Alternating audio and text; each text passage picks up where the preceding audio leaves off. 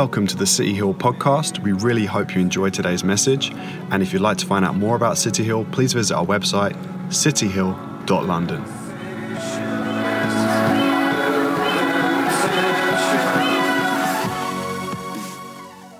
So today we are going to be doing week two of our series Psalm 23. We're going to be spending four weeks going through Psalm 23, which is a bit of a drag. It's only six verses. Um, but last week we did the first three verses. Today we're going to spend the whole time looking at just one verse, which to be verse four. So I'm going to read the whole chapter to us because it is so short, and then we're going to focus right in. The Lord is my shepherd, I shall not want. He makes me lie down in green pastures. He leads me beside still waters. He restores my soul. He leads me in the paths of righteousness for his name's sake. Even though I walk through the valley of the shadow of death, I will fear no evil, for you are with me. Your rod and your staff, they comfort me. You prepare a table for me in the midst of my enemies. You anoint my head with oil. My cup overflows. Surely goodness and mercy shall follow me all the days of my life, and I shall dwell in the house of the Lord forever. So today we're fo- focusing on verse 4. Even though I walk through the valley of the shadow of death. So this is a pretty strange one. So we read here, and it's kind of like, I guess, I guess because we don't get to experience the psalm in, the Hebrew language, so we don't appreciate the rhyme and the artistry. I feel like when the being translated, sometimes we try tend to overcompensate and try to make something more artistic than it actually is. So it doesn't really talk about um, the valley of the shadow of death. It talks about the deep, deep, dark valley. So that's how the word would be taken, like the deep, deep, dark valley. Um, I guess the idea of the translation with saying the shadow of death is the idea. You see, this whole psalm is written from the perspective of a sheep going through life with their shepherd. So he's talking about the goodness last week of he makes me lie down, sprawl out is better translation. So it's like this sheep is sprawled out in the green grass, absolutely loving it, having the time of his life. And besides still waters, he restores his soul. And now, even though I walk through the valley of the shadow of death, because you see, sometimes in life, I don't know about you, but sometimes to get to the green pastures, to get to still waters, you have to go through the valley. And the thing with this passage is, is that sheep they graze. And after a while that field is done and you have to move to the next one. And so with david he's talking about this sheep and they've had this experience where oh there's been this great season where we've sprawled out in the grass. We've had this great season where the water is so slow and the water is so accessible. But now it's saying even though i walk through the deepest darkest valley i will fear no evil for you are with me. So the idea is and often in life what can happen is you, be, you get those situations where you just cannot see ahead of yourself. You get those situations where you can see like almost like you can see no further than your, your nose or your hand. You know those days where you wake up in London and the fog is just so so thick. It's like you can't see ahead. You don't know. Or you have those times where if you're not in London and you're out in the country, it gets so dark. It's like you cannot see where you're going. You cannot see what direction you're heading in. You don't know what's coming next. When you're driving in one of those country lanes and there's not those lights all the way down, you can have fog lights on full beam if you want. It's still so dark. It's like you can't see what's there. And for this story and this, this, this psalm that David's writing, he's talking about the sheep and he's talking about it from the point of view that as you lead the sheep into the valley, what happens is you bring them into a vulnerable, fearful place. Because in the valley, if you think about it strategically and from a battle perspective, when you're in the valley, you're most vulnerable. Everything above you can see you perfectly, but you can't see or assess anything above you. If you're in the valley, what happens is all the predators for sheep, I mean, there's a long list of predators that will kill a sheep, but there is not anything really a sheep can do about it. And so this sheep, as it's walking into the deepest, darkest valley, it's the valley of the shadow of death because it's like death is looming. It's like the fear and the anxiety of not knowing what's next. There are times in our lives, whether it be financial, whether it be with a relationship, emotionally, we don't know what's next. It's like death is looming over that thing. Whether it's financial ruin, whether it's a relationship, whether it's decisions that we've made, whether it's things that we haven't made, but things that are happening to us, it is literally like the shadow of death is just cast over us and it's like living in a state of your impending doom. But this sheep, when it goes into this valley where it's deepest, darkest, and this not being able to see ahead, not knowing whether the flash flood is coming where you have to run up the sides of the valley to try and survive, or not knowing whether there's wolves ahead, not knowing whether there's lions, bears, all those kind of things that sheep have to worry about. the psalmist says this I will fear no evil, for you are with me. David knows, being a shepherd, that the sheep become so accustomed to their shepherd and their culture and the way that they raise them that they, they start to trust completely in the shepherd. He said in the last part of the psalm we looked at last week that they want for nothing. I don't want for anything. I don't lack for anything because you are my shepherd. You provide for me. You make me sprawl out in the greatest places. And because of the way and the history and the relationship they've had together, and that even when the shepherd has done things which the sheep may understand to be cruel, it's always been for its best interest. And so when it comes to approaching this valley, there is this complete trust in God. Now, the problem that happens for you and I is it depends on what type of a sheep you are, on how you would respond in this circumstance or situation. Not every one of us is, some, is a sheep that's close to our shepherd. For some of us, we could be on the fringes all the time. Like, I'm just a part of the number uh, of sheep that are here, and I stay out on the fringes because I don't really want to do what I'm told. I want to go where I want to go.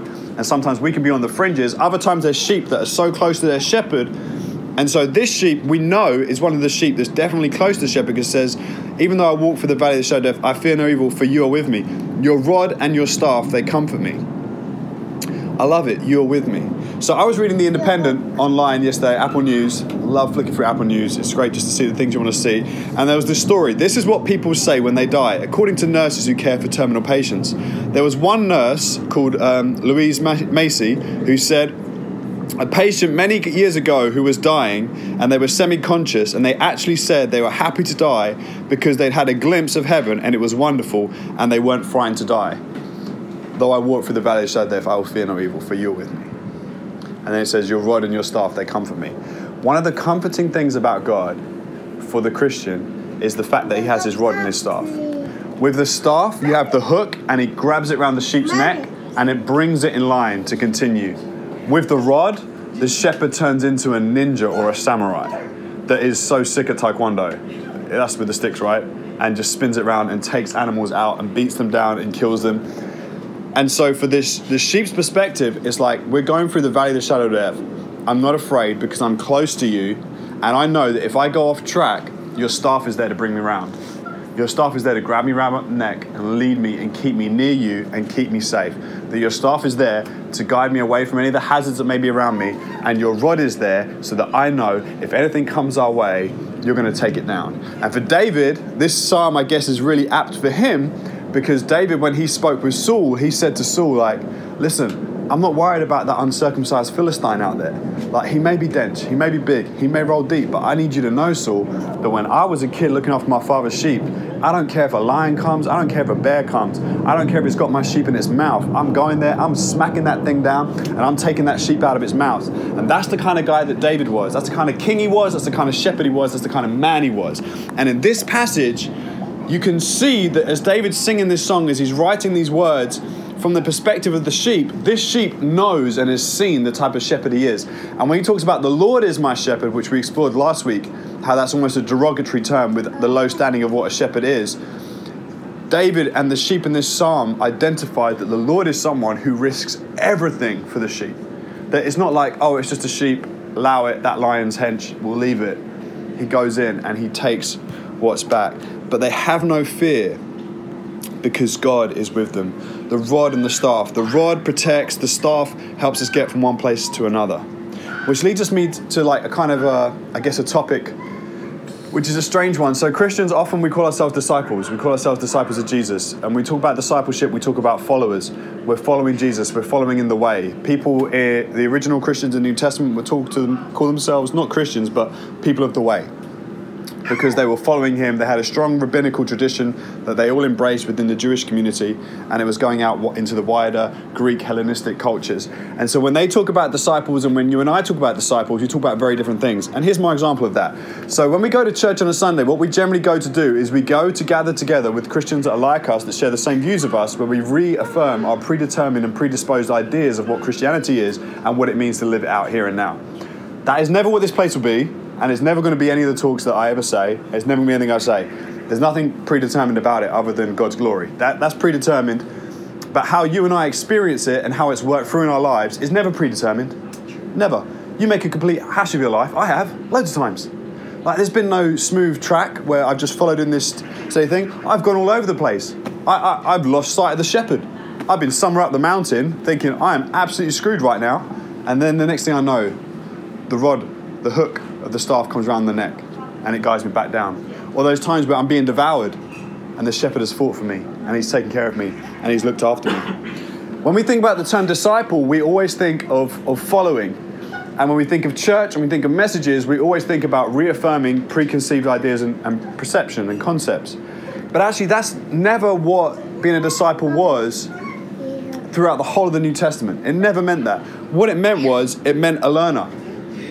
So the idea of a disciple is someone who has their L plates on, that they are not licensed to drive the car called life yet. They are not to be behind that wheel on their own. They need they need assistance. So I come to my life, and I still have today my L plates on. I don't think God's authorized me to take them off yet. I have to drive with those L, the green ones, saying I've just passed. I'm kind of probably about there if I'm anywhere. He may never let me take that green one off because he may deem me too much of a risk. But when we meet together, we, we, we haven't come together to sustain 16th century theology. One of the things that I think saddens me is that it's 500 years since the Reformation. And when I looked at, at Twitter and I looked at all the different churches that have associations with reformist theology and ideals, I was really waiting for them to suggest the great new Reformation that needs to take place. But none was. They were still harping on about then. And then I realized how irrelevant they were absolutely irrelevant. They could have been talking about that's amazing that we had that and we experienced that and we celebrate that tradition. But today we need to see racial equality in churches. We need to see um, uh, gender equality. We need to uh, be at the leading edge of how we talk about sexuality uh, within the community and how we uh, love and serve and exercise grace. None of those conversations are happening. They're talking about Luther. And I'm like, if Luther was alive today, Actually, I, I don't. Luther's a bit of a man, loose cannon, and kill people that disagree with him. But if he'd grown up in our society, he might have been nailing a different set of reasons on the door, saying, "You know what? I'm not too sure about this." And then all people were saying was they were going, "There are still churches out there that take money for forgiveness. Oh, we haven't still done the job." I was like, "Oh, oh my gosh! I couldn't have been more discouraged." We still need reformation today. But the reformation that needs to happen is one where Jesus is rabbi, where Jesus is Lord, and today needs a new voice. The idea that God has spoken and is no longer speaking, for me, is, is redundant. In Jesus' time, a disciple is a learner, one who is open to change. So when we talk about open minded nowadays, a lot of my friends go, You need to be more open minded. And they want me to be more open minded to a predisposed idea that they have closed their mind to everything else for which for me is an open mindedness. But a disciple, what they did was they weren't just open to the idea of change, they were open to the idea of change when they chose to be a disciple. When they chose to be a disciple, they were committed to change. So before becoming a disciple, they were open to the idea of change. Now they've committed as a disciple, they're saying, I'm not only open to change in my life, I am committed to pursuing change. I'm committed to pursuing my own personal reformation. A person who is truly actively seeking what it means to truly be alive. So, a disciple is someone who is pursuing what it truly means to be alive and is not just open but committed to changing everything they can in their life to be more alive than they've ever been before. That's what a disciple is. The disciple walks with God by living out what his rabbi is teaching him. So the question for you and I today is well, what does this have to do with sheep? Well, the shepherd teaches and guides the sheep in the way that it is to go. It also disciplines the sheep. It also protects and fights for the sheep's survival. I want to suggest that actually how much of this you experience depend on how close you choose to be to God. So if you choose to walk closely to your shepherd, you will feel the staff around your neck yanking you in a direction constantly. If you're close to him and you're doing the wrong thing, you will feel the rod hit you. It will. It will happen. It's happened to me loads of times. But it's a comfort to you that if you're going through the deepest, darkest valley, to feel that God is still guiding you is the greatest thing you can experience. To feel the discipline in the place of isolation where you feel that death is looming, is not a bad thing. That is God looking out, keeping you safe for what He can see, but you can't see. And also, that rod is there to comfort you because it will protect you from those things that you can't see that are there to do you harm and to destroy you. And so when we look at this story, we're looking at the valley and the shadows. We're looking at a God who is with us. We don't need to be afraid. But we need to start taking comfort in some things that we often perceive as bad. They're not bad things. People may have used these things badly to cause us harm on God's behalf, and that is a bad thing, and that is not okay, and that is never okay. But when God directly to us guides us or disciplines us directly, that is always a good thing. Take comfort in it. The times in my life where God has disciplined me and I have absolutely hated it, but it brings me comfort on the long journey. It lets me know that He's still there. So when the psalmist is saying this, the way the rabbis look at it is like a parent that's at home and a kid is taking a cookie from the cookie jar and they feel the smack on the back of the hand. There's a good side to it. Ah, mum's home. Mum's here. There's a good nature to being disciplined by the Lord. It means the Lord's home, it means the Lord's with you, and He's close to you. The question you and I have is purely how close we're going to choose to be to the shepherd and the blessing that comes with it. That no matter how unseen the trials may be to you and the uncertainty you may experience, there is peace and there is certainty and security in the fact that the shepherd is close to you, that he's here and he's near. And that as disciples, I want to encourage us to choose to follow Jesus, but as a true disciple, not one who's open to the idea of change, but one who is committed to change. Not because some person's telling me, but because Jesus is my rabbi because he is my good shepherd. And I know that even though I can't see clearly, he will lead me, he will guide me, he'll protect me, and he'll discipline me. And that these things will be for my good. I'm going to pray for us and then that'll be it for today. Father God, I thank you for your grace and your mercy towards us. I thank you, Lord, that even though we go through the deepest, darkest shadows in our lives, I thank you. I thank you, Lord, that you are with us. Sometimes, Lord, we don't appreciate the feeling of what it means to be to be guided by you or to be disciplined by you. But actually, when we look back, we see the beauty and, and the graciousness from you. I'm not talking about other people who wanted to discipline us, but you, your grace, your mercy that empowers and leads us forward.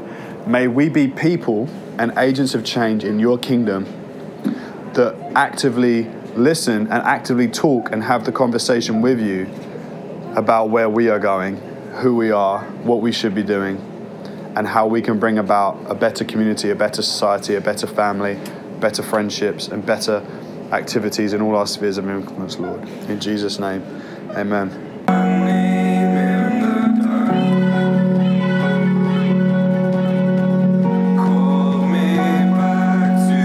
Really hope you enjoyed today's message.